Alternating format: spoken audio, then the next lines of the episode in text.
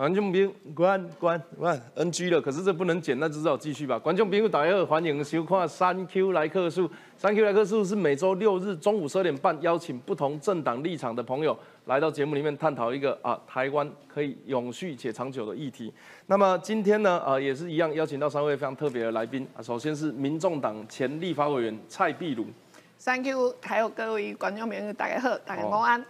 蔡委员预计哈要成为我们节目的固定来宾，而我们现在在商量。听说他今天才从才从东港赶回来，对，本来还有准备细修啊，欧米亚给，结果忘在高铁上，忘了带下车。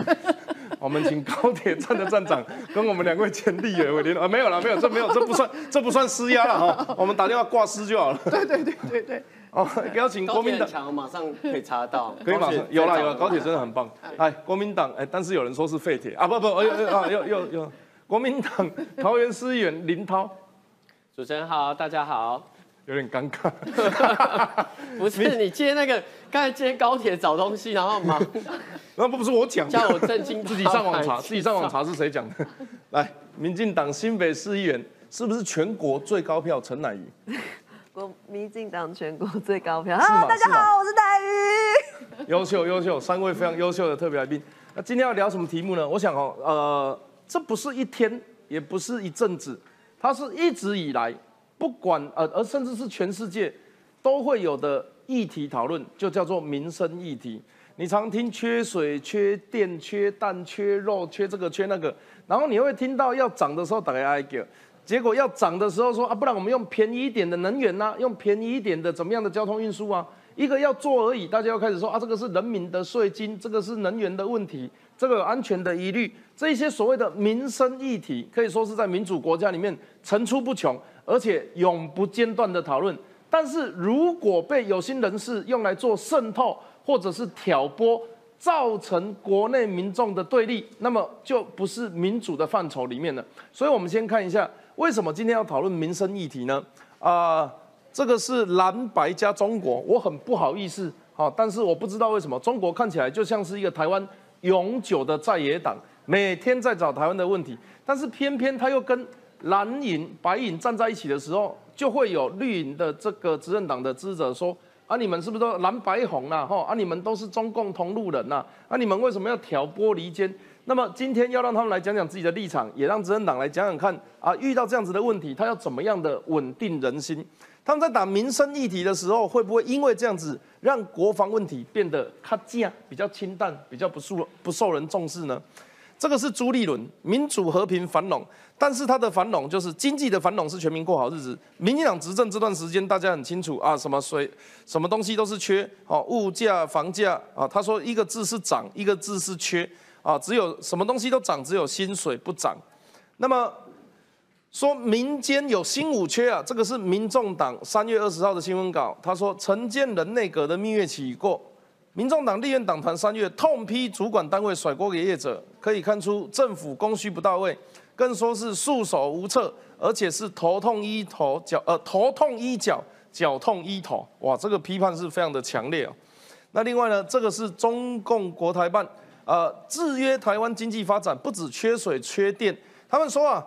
我们缺水、缺电、缺地、缺工、缺人才，最近还缺蛋、缺药，这样子有七个。除了这七个物质上的缺呢，他说我们还有第八缺，缺安宁。我不知道他缺的是这个社会的安宁，还是缺安宁病房的意思，他也讲不清楚。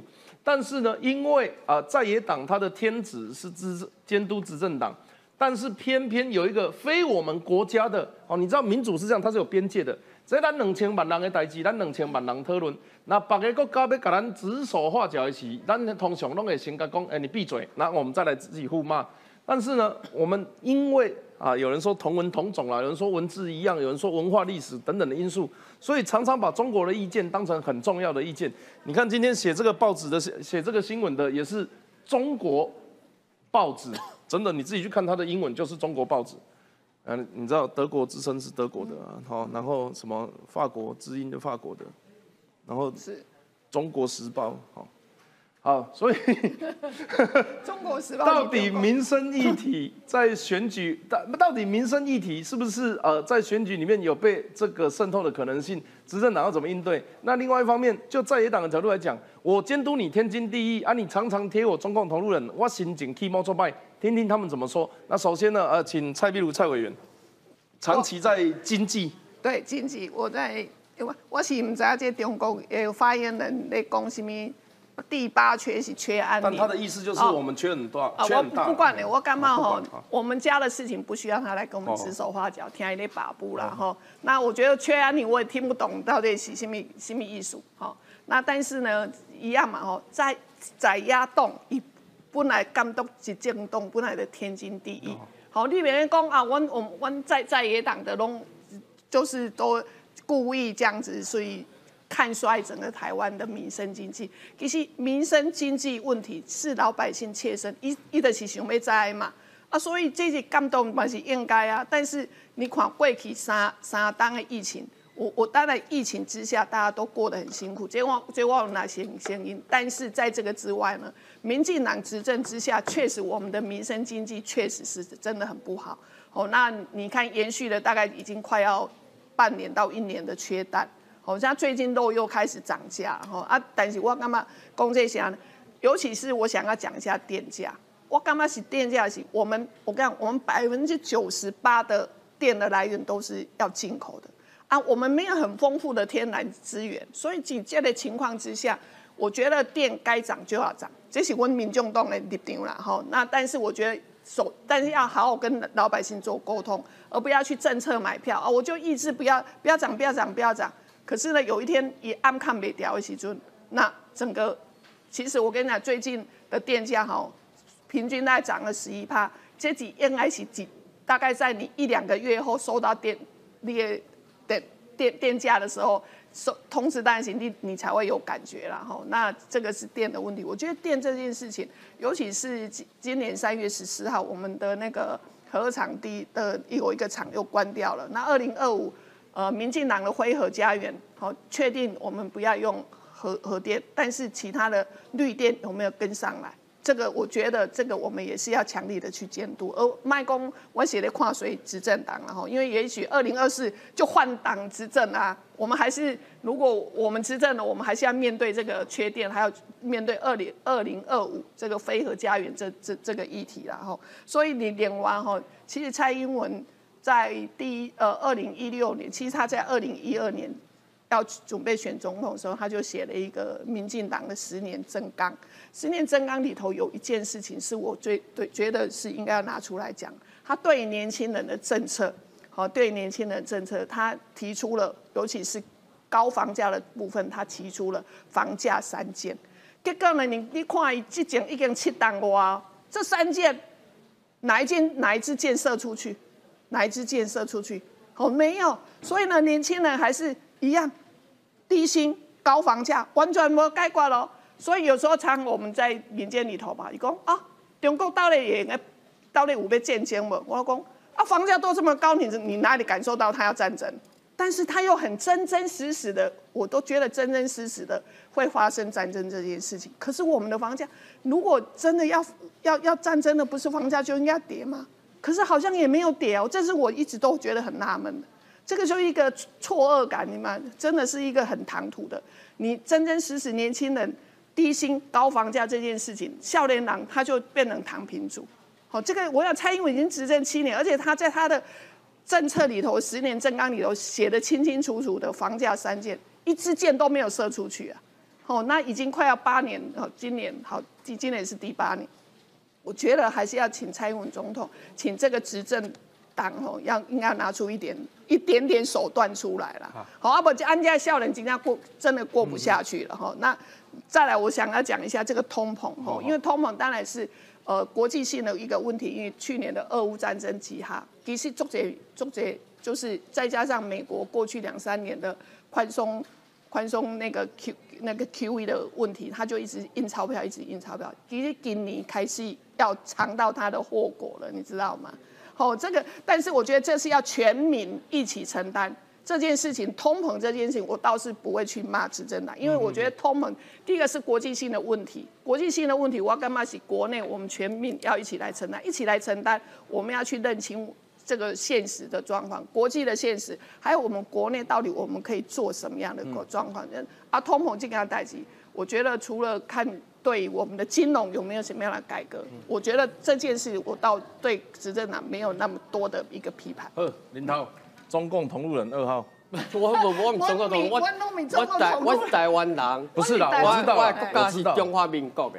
我知我我当然知道，我也没有，我们要强烈的抗议一下哈，我们绝对不是中共同路人，什么一号二号绝对不是。对，所以让你们来说，我都是爱台湾爱台湾。我跟你讲，今天如果是要模你们的话，就不会这样子问了。今天这样子问，就是要让你们给你们机会去讲说啊，你对这个称号的感受怎么样？另外是我要怎么样在，我监督政府跟被中国渗透这两件事情，你们要怎么去做切割？这个才是说明的机会。我真的要讲一下，就是说刚才其其实我们这几天都有讨论到日经报道，就是说我们的潜在的总统候选人他是跟中国的态度啊，哎，大家去看一下日经最近出了多少包。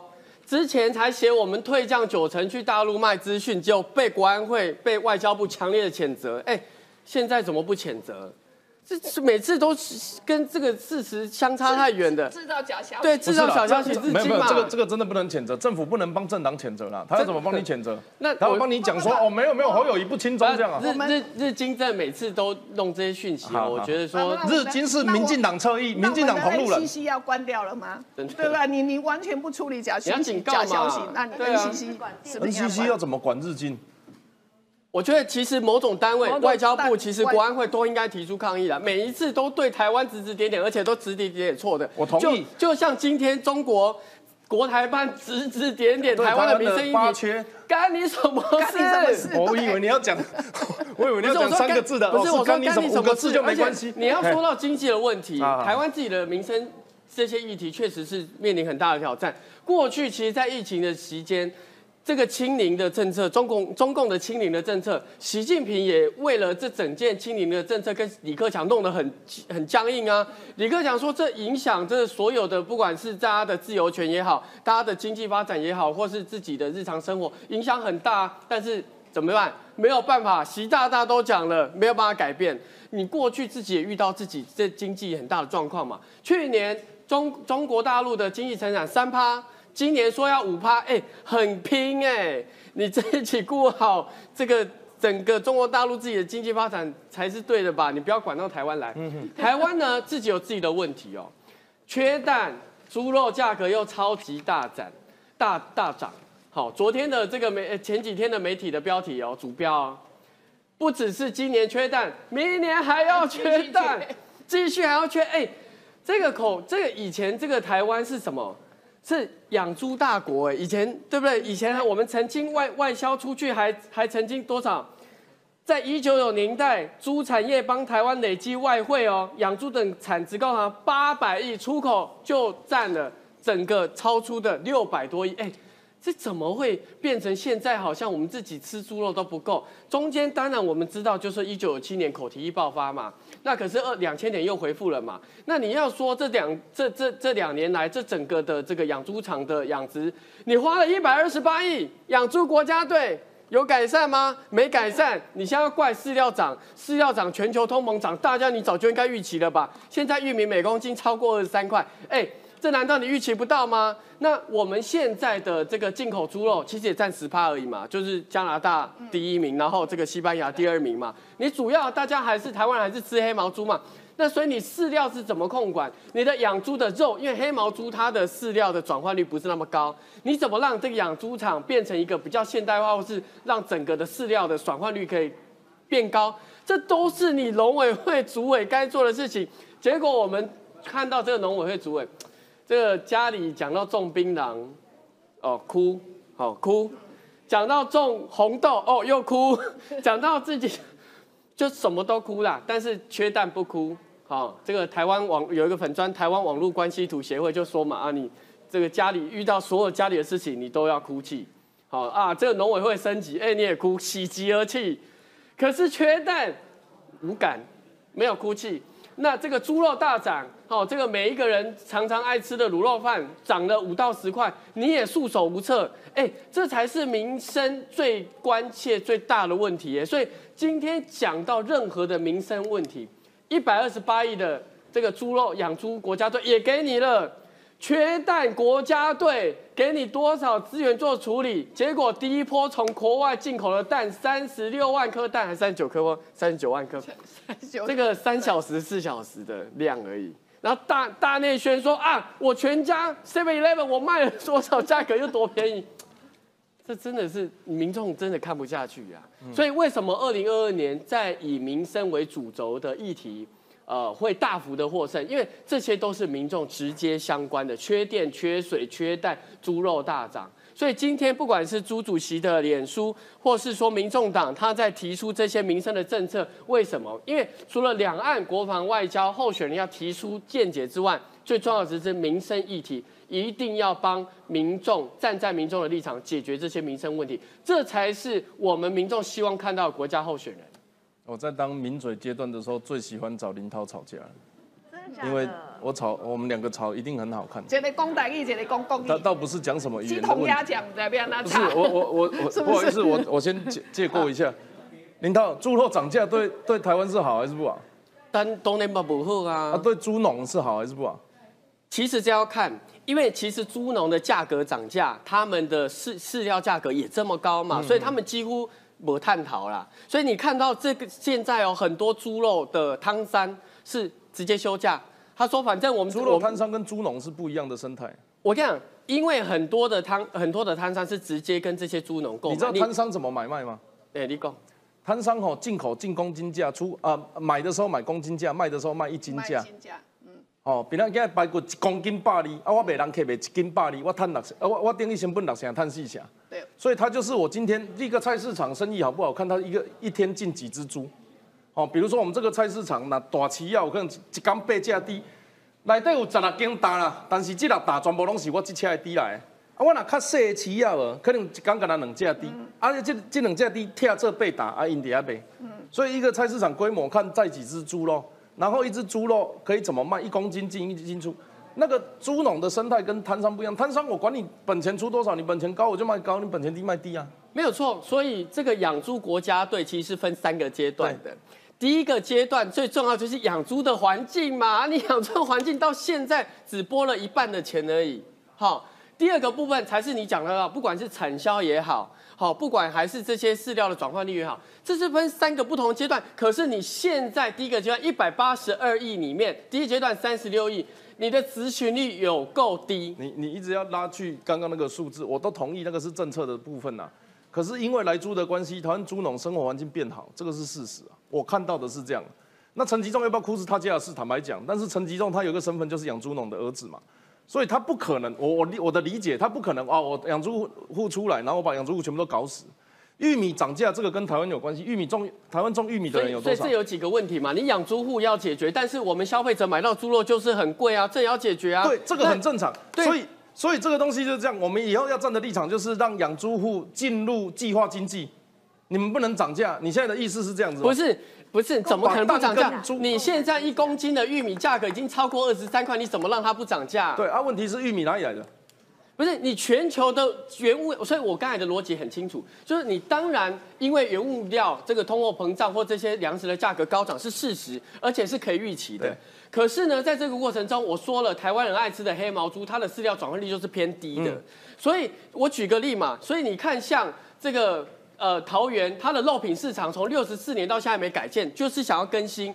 那更新之外，所有桃园的养猪农的这个养猪环境的改善也是同步要做的啊。所以这是三个阶段，国家养猪国家队一百八一百二十八亿，你做到了多少？好，这个批判政府这个很棒，但是具体提出怎么做，以及说到能不能做到，也是我们要关心的重点。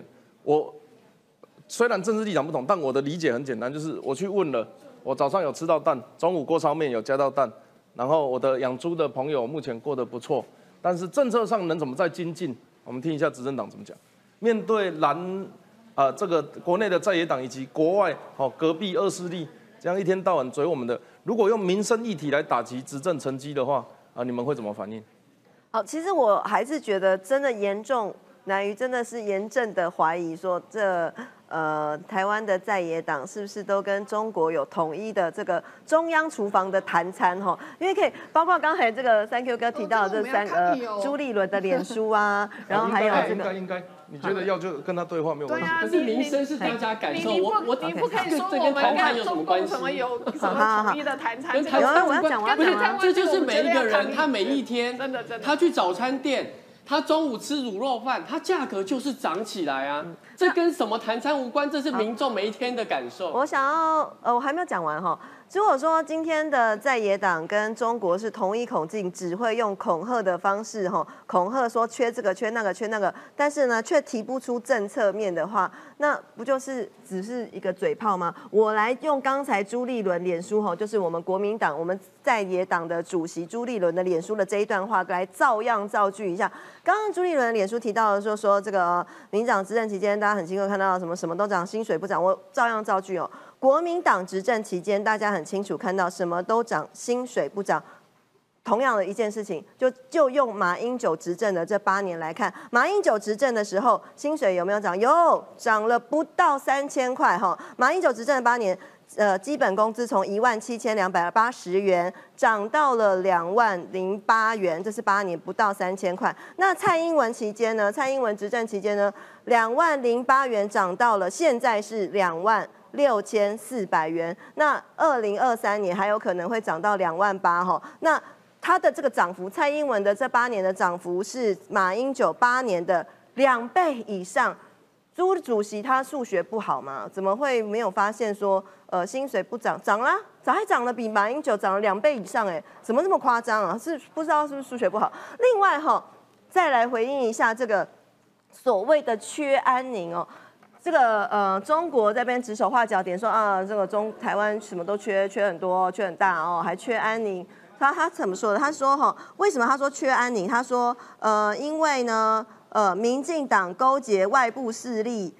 独独谋挑衅，哈，是台海和平最大的威胁，真的。但是他讲好像讲反了，应该是说，哈，国民党勾结最大的这个中国这个境外势力来欺压台湾的民主，是台海和平的最大威胁。而且不要说台湾缺什么缺什么缺什么缺什么，这个哈，从过去哦，以前马英九时期的这个什么油电双涨啊，缺水啊，什么缺什么东西啊，什么干嘛的，到其实这是一个。就刚才您也提到了，就是国际上面整体的这个问题。那缺蛋的问题也不是说哦，今天是因为民进党执政所以缺蛋，那国民党执政或者是我们民众党执政就不会遇到缺蛋的问题吗？我要来套用中国的。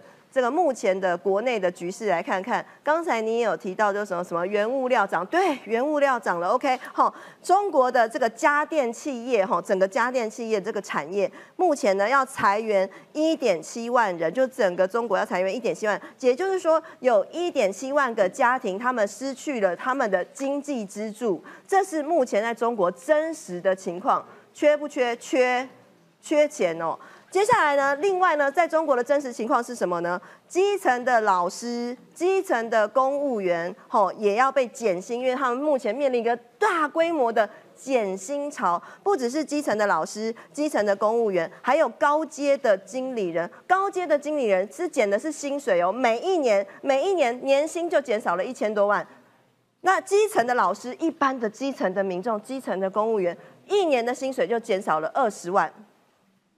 这是目前真实在中国真实发生的情况，而且我刚刚也有提到了，就是说这个现在一直用这个民生物资缺这个缺那个来恐吓人民，却没有去正视说，哎，到底我们要提出什么样的政策，怎么样来面对目前这样子的国际局势，以及目前我们目前所缺乏的这个主因，我们就回到这个鸡蛋的问题好了。鸡蛋的问题，您刚刚也有提到，就是说是因为这个禽流感的关系嘛，但是其实我自己的我自己的。又回到了我的准感官功能的统计哈，是口蹄疫。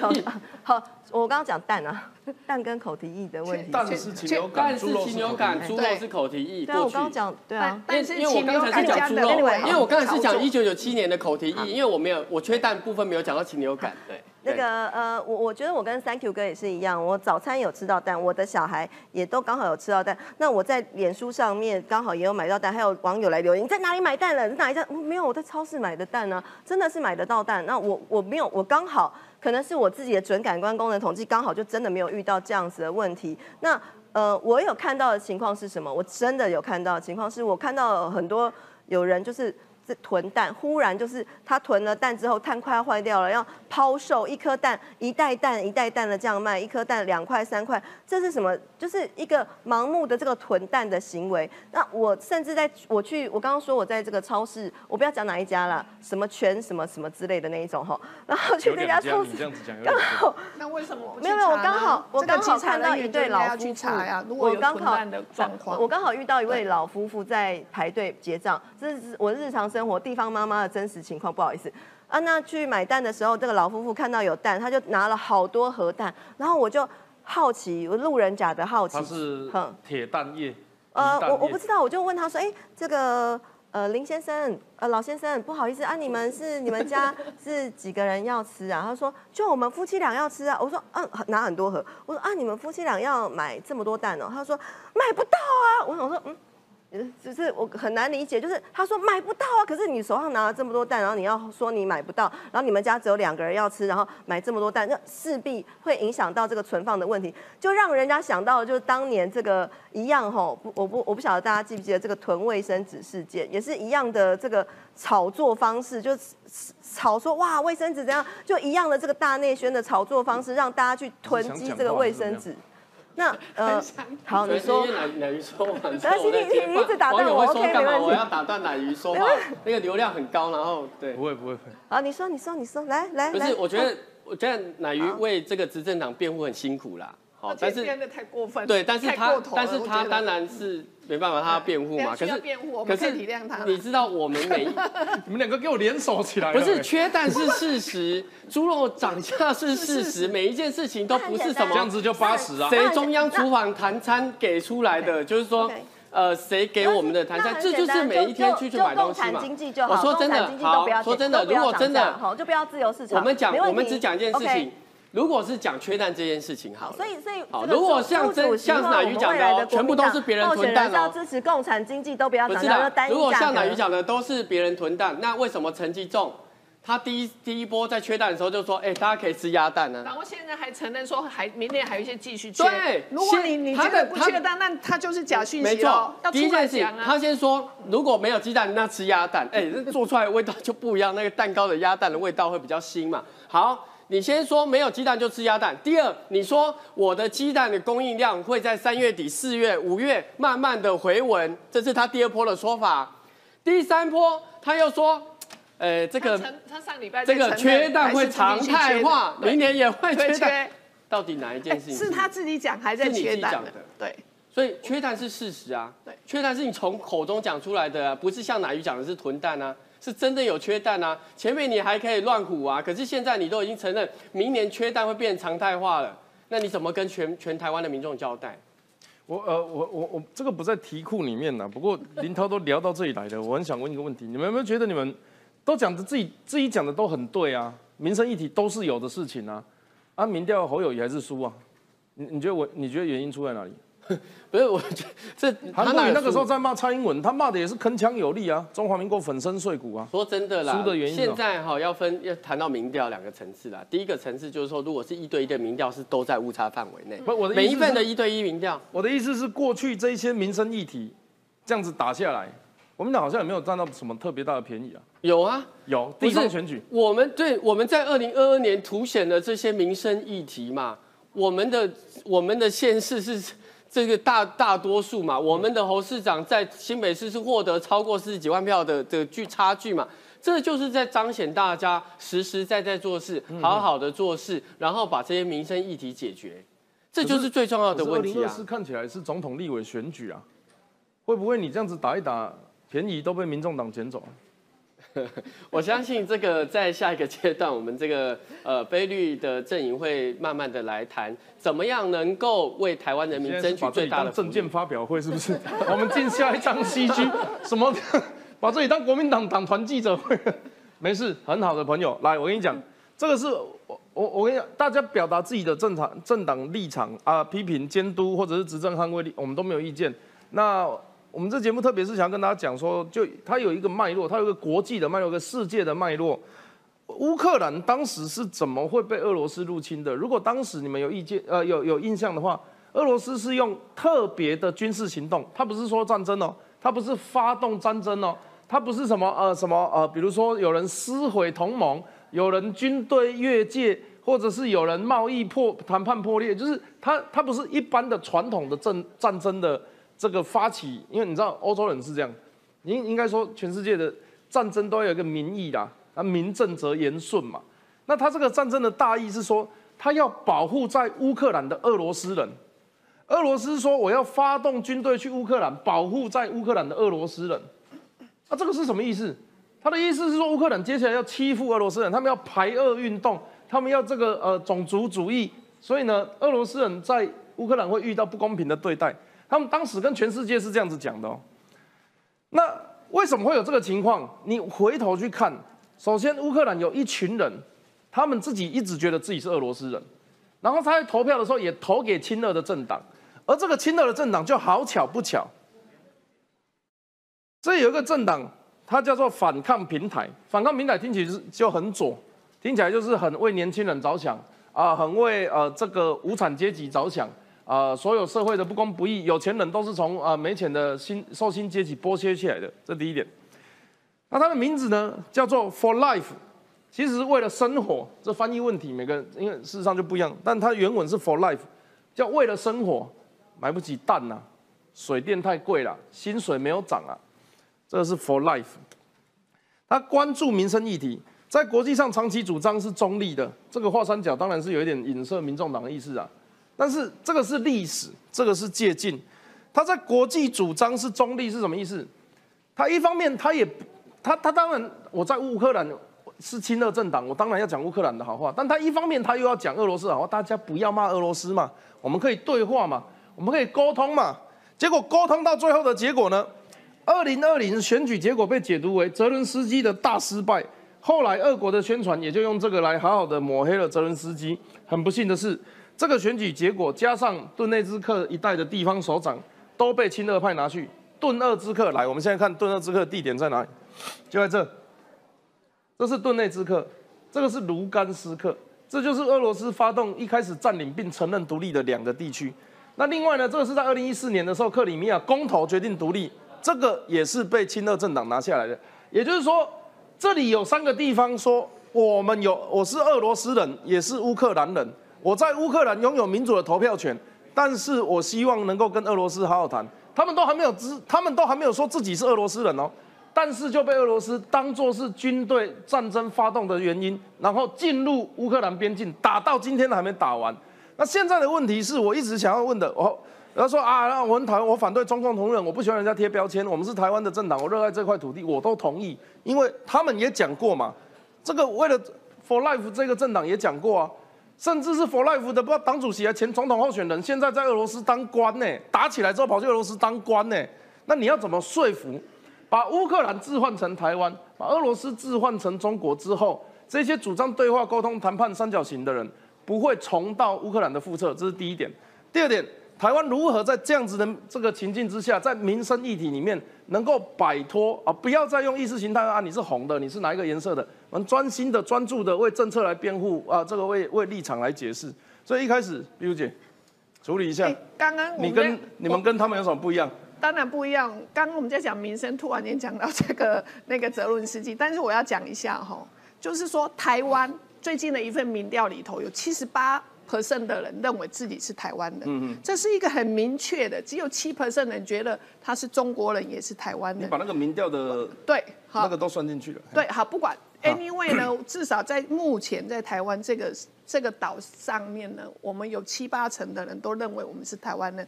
我们台湾民众党，我们也自认为我们是台湾人。所以呢，你拿来跟这个呃顿内斯克或卢甘斯克是这样子的一个，因为他们是俄罗斯的人去住在这个乌克兰的这个土地上面，他们当然是是去亲俄的。那去这样子一个做类比，我觉得不能这样去不一样不一样这样去做类比，所以很清楚，我觉得每个国，我相信全世界都爱好平和平啊，这个是第一个我先表明的。第二件事情就是说自己的国家自己救，那我们是台湾人，我们还是希望能够就就台湾的问题，我们自己来做解决。我们先要维持维持现状，甚至我们要好好的对话，是不是一直这样走下去？好，那甚至也有一天，我觉得有一天如果时机成熟了，我们就就可以，因为我们现在自己有选举，我们有自己台湾自主，我们要去讲台湾能够自主这件事情，是一个很。是一件已经是一个民主上面很重要的一个进步嘛，因为我们有自己民选的总统，好，就即将二零二四我们要选总统一样，在中国大陆没有啊，它就是一党专制啊，所以我觉得拿中拿台湾来跟这个呃乌克兰来乌克兰来对比，我觉得我们可能时空背景，我觉得是有差别的，我没办法去跟他做评论。嗯，林林涛，其实一个最基本的差异点。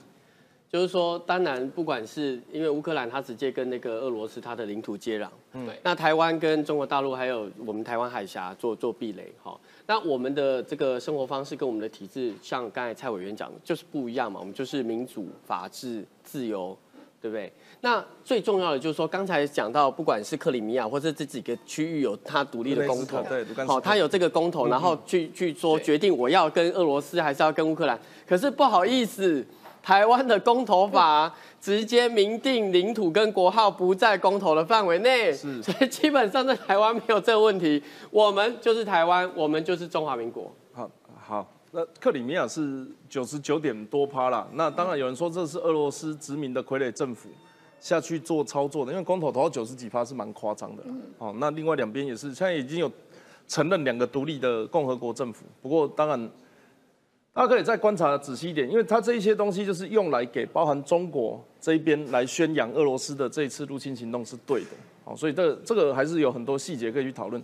那最后奶鱼的部分，呃，我还是要回到刚才在三 Q 哥的这张地图哦，这个在二月二十四号之前哦，去年的二月二十四号之前，那个时候我还在新闻工作岗位上面，我记得非常非常的清楚。那个时候呢，俄呃乌克兰东部的这个顿内兹克哦，我在新闻主播台上面不知道讲这个讲这个名这个地名讲了多少次，这两个地方当时就是最亲俄国的这个两个城市哦，那也是最早呢被俄国占领的地方。当时呢最早被俄国占领到现在，他们的情况是什么？他们的情况是呢，呃。俄国士兵士气低落，就拿居民泄愤，甚至呢有人全家被这个俄军灭门，甚至有女生有女生哦，就是被这个呃性侵啊，这个性凌虐啊之后被杀害，甚至有男性被刺刀折磨折磨致死，这样子的例子，我真的也很希望呢，可以透过这样的例子给国内部分投降派的人来这个听听看哦。这就是投降的下场，这就是面对敌人的侵犯，如果你不站起来、不硬起来的话，这就是这个面对敌人不抵抗。投降的下场，那也是呼应这个我们民进党的赖清德表示的时候，他说这个呃二零二四大选是一个民主跟独裁的选择，所以我也是想要告诉大家说，投票的时候你的这一票要不要投给亲中的候选人，就算是一个地方的选举，我们刚刚可以让这两个城市其实就是非常亲中的这个候选人担任地方首长的地方。所以呢，要不要投票给亲中的候选人？这手上的这这张选票真的是非常的重要。而另外呢，这个呃，在这些贸易的战争里面，我们刚刚虽然讲的是乌俄哈，但是呢，以商逼政这样子的这个做法，是中国跟俄国一直在做这样的事情。那回到我们这个中国跟台湾之间的关系，台湾跟中国加入 WHO 之后，一直会用这个呃农牧啊、化工啊，好到甚到现在，甚至连纺织吼。都要被加入这个贸易审查的这个范围里面，那不没有任何的理由哦，没有任何的证据，就片面的这片面之词，就宣布禁止台湾进口的这些凤梨啊，这些农渔农渔牧产品。那现在选举要到了哈，现在又来进行新一波的贸易审查，很显然就是针对选举来说嘛，马上明年就要选举，然后这个审查就审查到。一月十二号，吼有没有？马上隔天投票之后就啊结论哦，看是什么，就是就是马上就就是很显然又是再一次的呃这个用这个养套杀的手段以商来逼政。但是我也要提醒大家哈，提醒国人看一看韩国的例子哦。其实最近还有更新的例子啊，法国的例子啊哈，法国马克宏的例子哈。但是呃前车之鉴，而且就是我们的邻国，我们附近的东亚的这个国家哦，呃韩国。文在寅够轻松了吧？好，非常的轻松，但是韩国的下场是什么呢？这边有一个这个可以呃手板给大家看看，这是呃财经王美 Amy 她的提醒哦，中国用贸易制裁的方式来恐吓台湾，再一次哦又是用恐吓的手段哦来让大家害怕呢。他就说哦，中国那如果说哈这个现在针对这个呃农渔牧产品啊，那下一步还有化工跟纺织啊进行贸易审查，那想要基本上呢还是想要。影响选举，因为其实这些产品、这些东西的产值是比较小，但是影响到的人是非常的多吼，所以呢就会有选票的压力。那他就提出了一个质疑：敢不进口一千七百亿台湾的电子产品吗？他为什么会这么说？吼，这一千七百亿，一千七百亿不是台币哦，一千七百亿是美元呢，哈，一千七百亿美元的台湾电子产品，在中国大陆呢，会中国大陆会把它变成三点二二兆。一样是美元三点二二兆美元的这个呃电子产品外销出去的，所以这是对中国来说，这是三点二二兆的钱呢，哇哦吼！那如果说也要制裁台湾怎么办？那其实这个 Amy 她也提醒大家哦，这个中共吼真的不是正常人，真的不要把他当正常人看待，他也搞不好哦，就是玉石俱焚都要跟你耗吼。他连我刚刚也提到了这个吼，中国的家电企业吼宁愿。砍砍这个裁员一点七万人，让一点七万个家庭没有经济支柱，甚至呢大规模的减薪，他都要跟你这样玩下去哈。甚至这个买单俄国的这个原油、原物料什么之类，他也是要跟他这样耗下去。那如果说这件事情真的发生的话哈，也是要在三到五年内也要再做好这个准备。但是呢，我刚刚讲这么多，就是要想要要大家想想看韩国的例子，来看这是韩国，嗯，反了，呃。中国呢是韩国的最大逆差国，但是这件事情不是发生在呃，是发生在这个现在哦。以前不是这样子呢，吼，仅仅五年的时间，韩国从原本对中国贸易是贸易顺差到五百五十亿美元，没有想到到今年的头两个月，已经变成韩国对中国的贸易逆差五十一亿美元，五十一亿美元，大家有个概念吗？我完全没概念，因为我不知道五十一亿美元长什么样。新台币一千五百六十四亿元，我还是不知道怎么样，那数字太大了。这呃一来一往的差距是六百亿美元，这么大的钱哈，这么多的钱，让这个就是在文在寅的这个亲中的这个文在寅的任内，让韩国一步一步走到了这个亲中这个呃中国的这个以商逼政的陷阱里面，这就是韩国过度依赖中国的。后果，那台湾要走向这一条路吗？所以我一直很在乎的，就是说，呃，接下来我们的这一场二零二四的选举，真的是一场民主跟专制独裁哦的选择。那你，我，我，我其实我是很相信自由经济、自由贸易的哈。我我不相信，就是说今天呃要有一个什么公定价格，或者说呃。猪肉永远都不能涨，鸡蛋永远都不能涨。如果今天民众党执政可以做到哈，鸡肉永远都不 肉什么价格哈，多少价格就是多少价格哈。那或者说国民党可以做到蛋多少价格就是多少价格哈，那他们就不用叫国民党，也不用叫民众党，他直接想改名叫共产党不就好了吗？好啊，感谢三位今天的发言啊。其实我我想表达我自己的看法。我认为这个世界上永远都会有民生议题，只要你是民主国家，它就一定会有民生议题。你要照顾猪农，让他呃猪肉涨价，你就必然会让老百姓觉得这个通货膨胀。你要想办法让经济各行业呃这个有人说这个叫产业火车头的房地产能够顺利帮忙，你就必然会让年轻人买起来比较困难。所以。今天呢，啊，从大家发言的立场可以看得出来，民众党要抢攻年轻人的选票，啊，然后这个国民党目前还是要正面的跟民进党对杠，但是着重在民生，啊，在国际的部分可能还有有待论述的空间。那民进党既然是执政党，当然就是沙包啦，你就要站着给人家打，这个也很合理。但是呢，我认为执政党不应该把所有的事情都用国际的这个主权的事情来贴标签。那在野党他也不应该。呃，明明知道失分的地方是在哪里，却始终的不愿意在这个主张主权的部分去做更强硬的表态。与其说这是民主跟独裁的选举，我认为这是对中态度强硬跟软弱的选举。国民党如果认为呃这个民生议题可以帮他赢得地方大选，那可能真的要回去好好想一想，为什么每一次总统大选票据都会差距那么多？以上就是三 Q 来客数最中肯的建议。我们下礼拜见，拜拜。